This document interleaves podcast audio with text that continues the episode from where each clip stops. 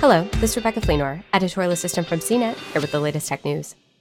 Facebook officially renamed itself to Meta on Thursday during its virtual reality focused Connect conference.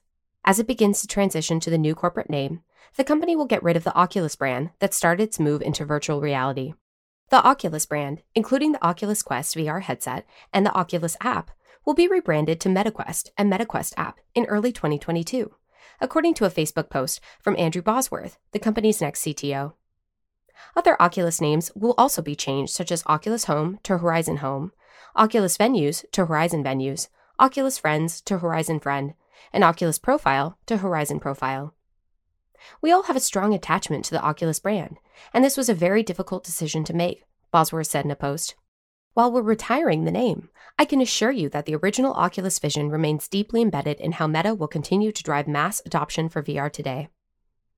Facebook purchased Oculus in 2014 for $2 billion. The virtual technology company made a big splash with its first VR headset, the Rift, which was funded by a Kickstarter campaign. Meta is a new parent company that will oversee all of Facebook's assets, including the social media platform itself, Instagram, WhatsApp, and all the virtual and augmented reality components. It plans to develop its own metaverse, which will be a virtual world for socializing, working, and gaming. For more of the latest tech news, visit cnet.com.